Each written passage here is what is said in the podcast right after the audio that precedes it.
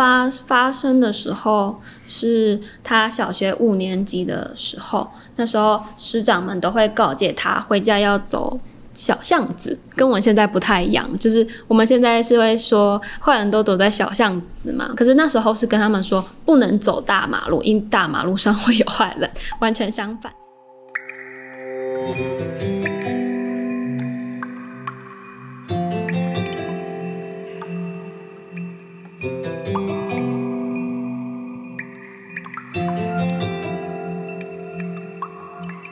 Cast 可以像资料夹，一个夹子收一类资料；它也可以像中药铺的药格子，一个格子收一个故事。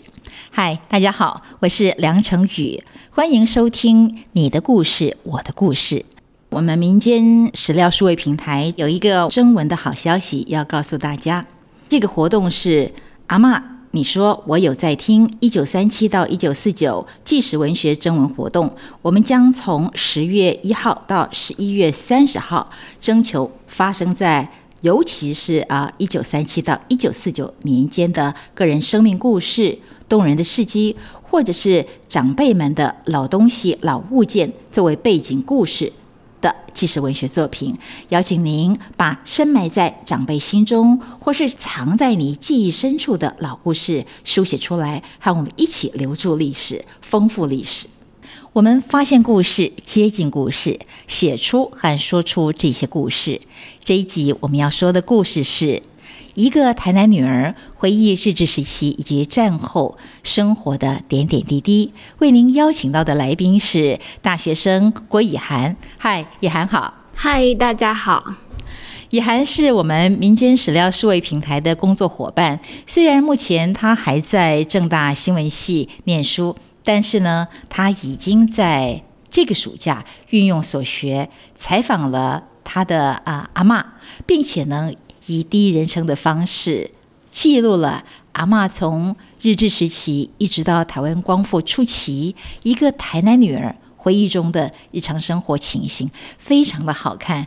也还我想先请教一下，为什么呃，你当时对阿妈做这个口述的故事，你是用第一人称方式？哦，因为我最初在写文章的时候，就是我正在看那个林语堂的《城南旧事》，那里面我其实蛮喜欢英子用那种第一口吻，就比较同志的角度去描述她的童年，所以我在写我奶奶的故事的时候，考虑到也是童年回忆的一个故事嘛，所以我也采用第一人称。对，对我觉得非常赞同你这样子的想法，因为呃，其实。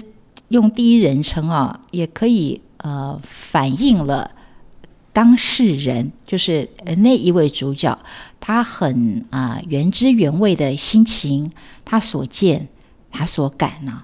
那我想请教一下，阿妈的呃闺名是王玉静，王玉静女士。那她的呃原生家庭啊，据说在日本时代开了。当时的台南州唯二的西洋式洋家具工厂，因为当时另外一家是日本人开的，可不可以描述一下阿妈她原生家庭的情形？我奶奶她刚刚有提到嘛，就是她家是在开家具行，然后刚好就是在林百货附近，就是现在的土地银行对面。那他家具行是由他爸爸跟叔叔经营的。他爸爸跟叔叔出生在一个比较贫寒的家里，家里有十二个兄弟姐妹吧，所以就比较穷。很早的时候，他们就被送去就是学做一些木工。那刚好他们两个是双胞胎兄弟，所以就刚好分工，一个人负责做木工，一个人招呼生意，当做 sales 这样。那他们是同卵双胞胎兄弟，在一九二六年的时候，就是他们二十五岁。的时候，他们娶了一对双胞胎姐妹，也是同卵。那新娘是二十二岁，在一九零四年出生。这桩这桩婚事蛮惊动当地的，然后他们办的很隆重，两位新郎骑马去迎接两位新娘，这样。对，这大概这是大概他们的故事。哇，这个非常特殊啊！骑马去迎娶新娘，所以新娘坐花轿，新郎骑。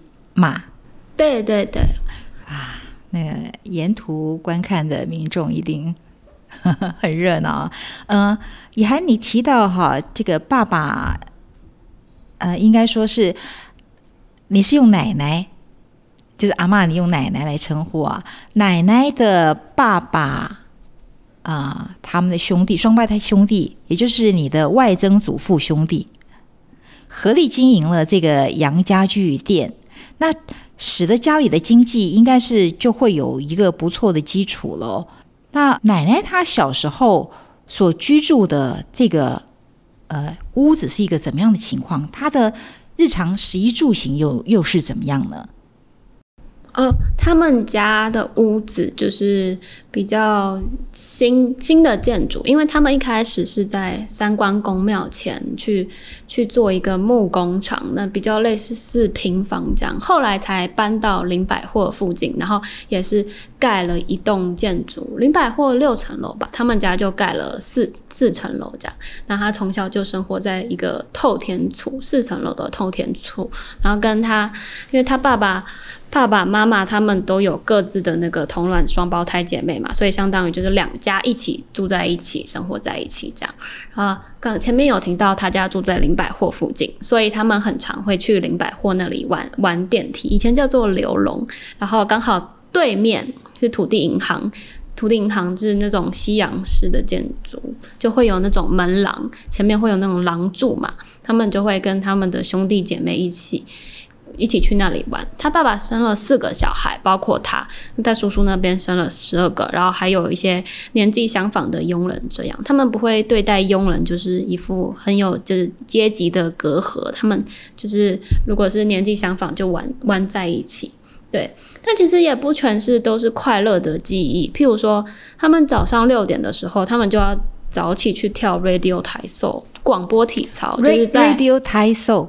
就透过广播做体操，对对对对对，就是比较强制性的，在日治时期，因为日日本从二战的时候开始就有一种强身健体，就是每个国民都要强身健体，然后共共同对对抗敌人的那种政策，所以他早上没有吃早饭，然后就一早起来就是睡醒第一件事就是先跳那个广播体操，然后然后再吃早餐，然后再走路去上上学。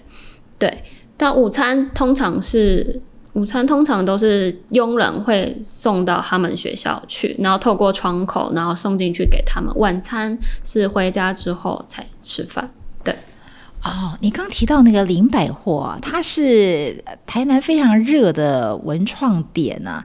呃，即使到今天你去看林百货，它还是很漂亮的建筑，六楼的建筑，而你们家在当年就是四楼的建筑，是应该也也在台南市算是不多见哦。那呃，我记得你在呃我们平台上面发表你对奶奶的这一个呃口述家族故事记录里头啊，你还附了一个图啊，呃，画了房子的空间里头，你有提到。灶台提到浴缸，你们家那浴缸是很大的耶。对对对，他们洗澡不是像我们现在一样单独，就是一个人进去，一个人出来。他们是一群人进去，兄弟就姐妹姐妹一起去洗澡，然后有佣人帮他们烧水这样子。所以呃，多少十个还是十二个姐妹，是不是？呃，我我数一下，有点多。嗯，吃完饭。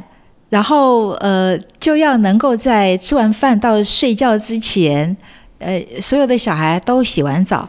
哇，你这个家庭在在日本时代到战后初期都是非常有浴缸，是非常非常新的。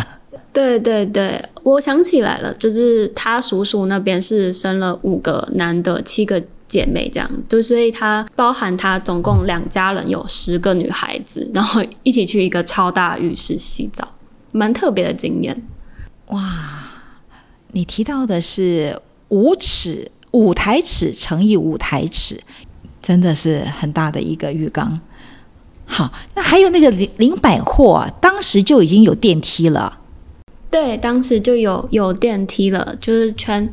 南台湾第一部电梯就是出现在林百货，那北台湾好像就是出现在菊园百货这样，到现在还有还还留存，就台南的那个电电梯去林百货还看得到。啊，这个真的是很不可思议啊！奶奶小的时候就已经在一个这么时髦的场所，呃，玩电梯作为她的童年的游戏工具了。呃，其实很多老一辈的台南人可能都记忆中还有印象啊。二战期间后期，美军那个时候曾经有对呃台湾实施这个轰炸。那台南的大空袭也造成了很大的损伤，嗯，像是林台南的林百货，其实它像屋顶啊，都还有当年子弹射穿的那个情形，他还他还留着当时的状况，可以描述一下？奶奶有跟你提到他躲空袭的情形吗？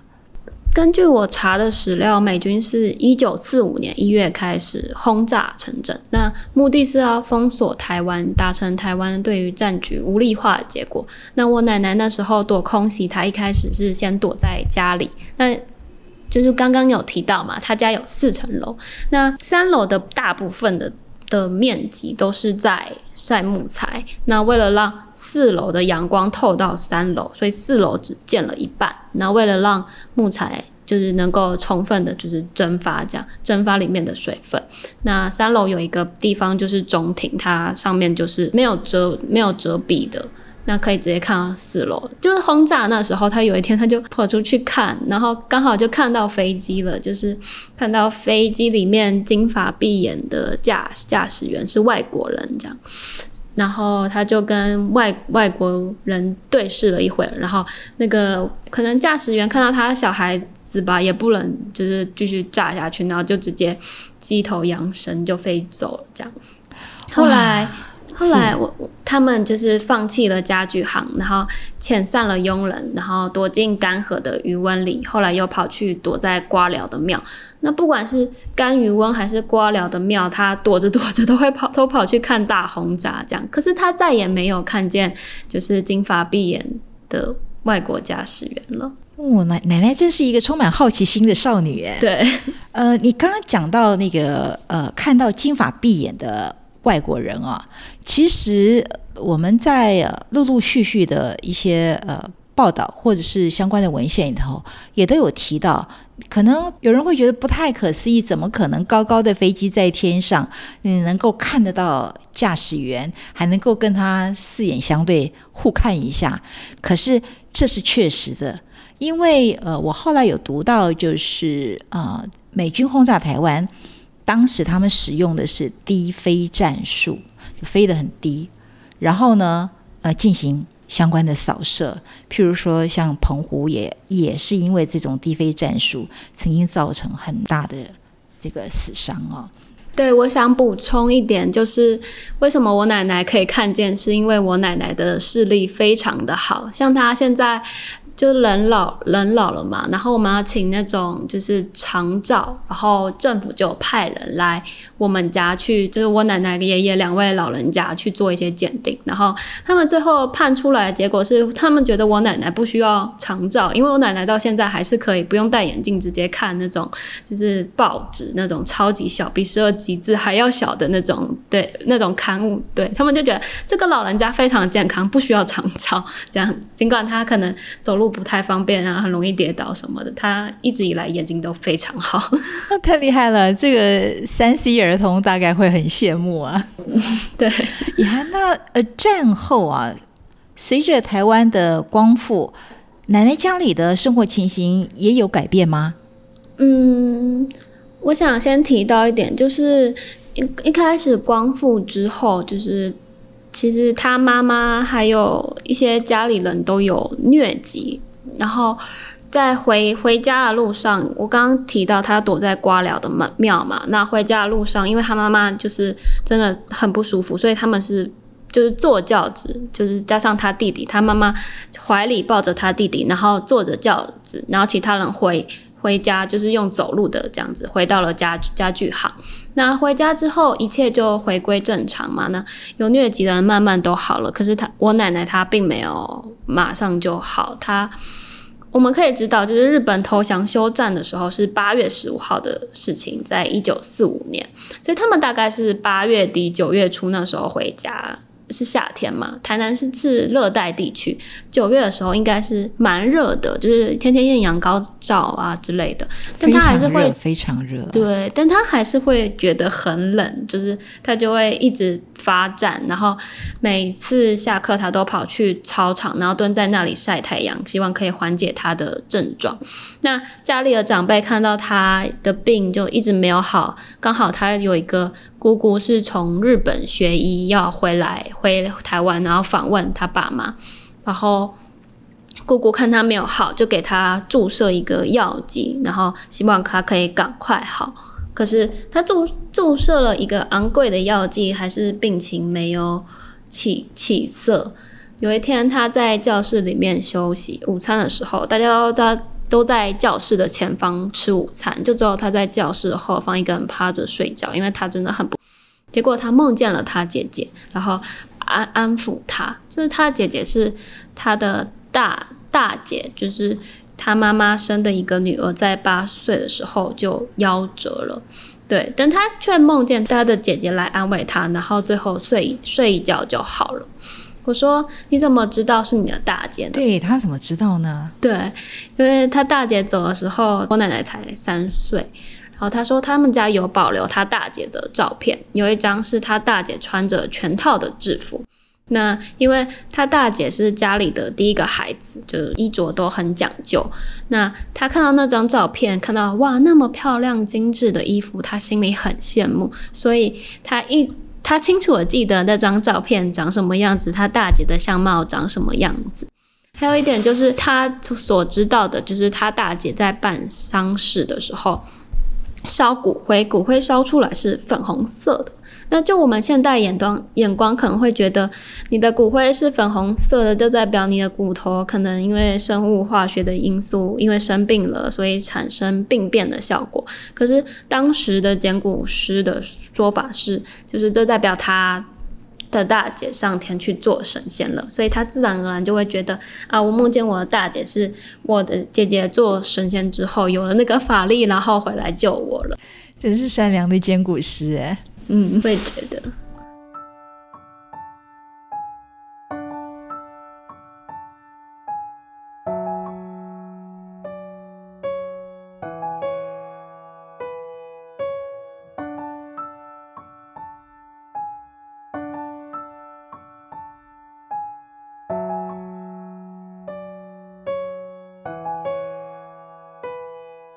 哎，那。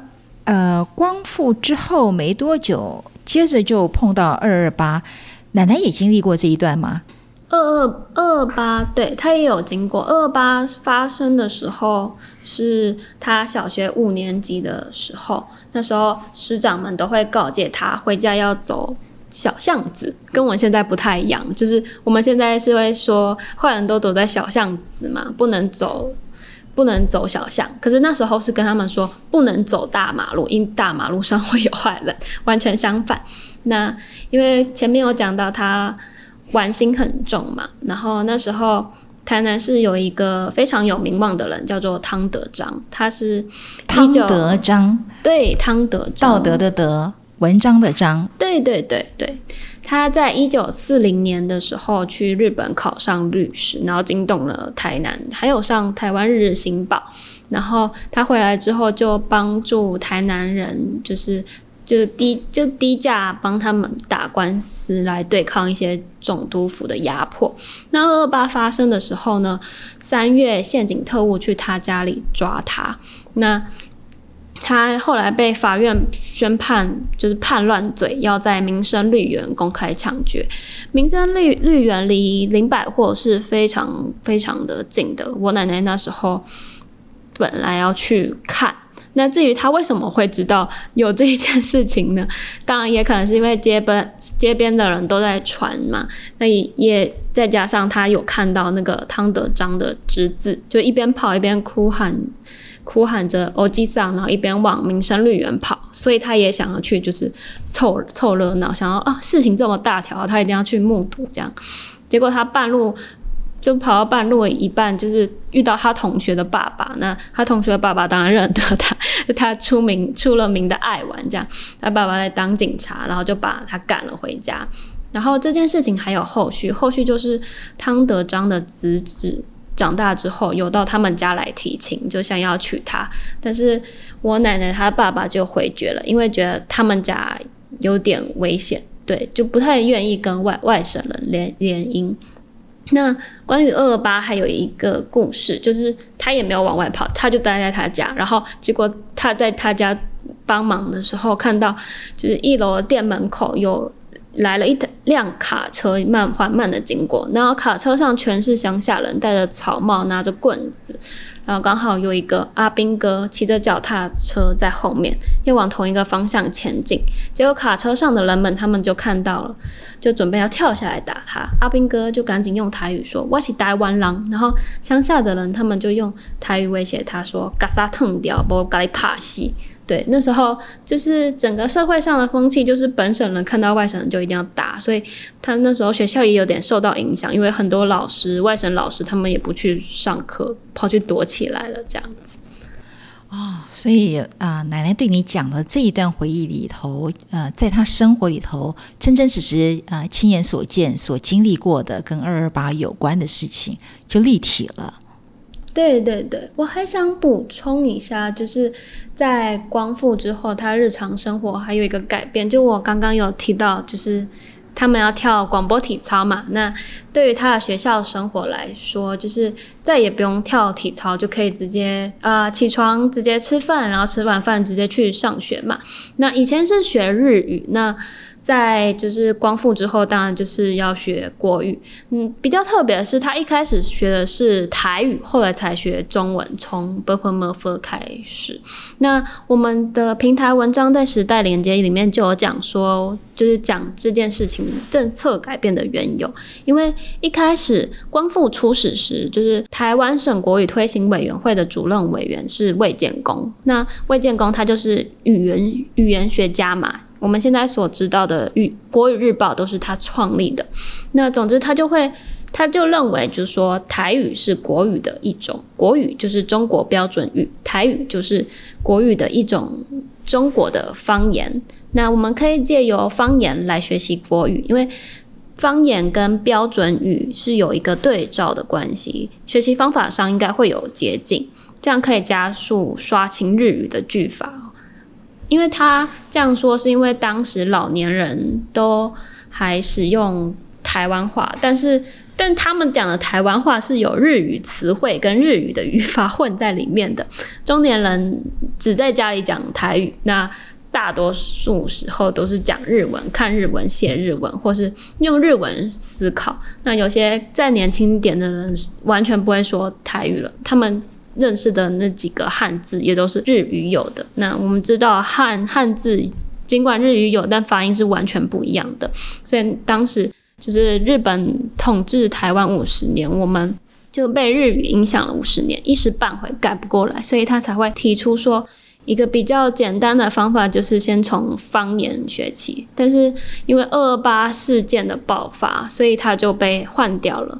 那这种借由方言来学国语的教育方针，就变成了注音符号学国语这样。透过访谈你的奶奶，你也因此也知道了当年的国语推行政策是什么。其实透过呃台语、闽南语来学国语，也是一个方便门，因为。有了一个平常在家里生活就讲台语、讲闽南语的这个生活经验作为基础，再来学国语，对于要学一个新的语言国语来说，就方便许多了。对对对。今天非常谢谢叶涵，这集我们就先聊到这儿。今天您所听到的故事，在我们民间史料数位平台上面有更多详细的内容，您可以上我们的网站、脸书和 Line 读到更仔细的故事。也欢迎提供您所知道的老东西、老故事给我们。下次见喽。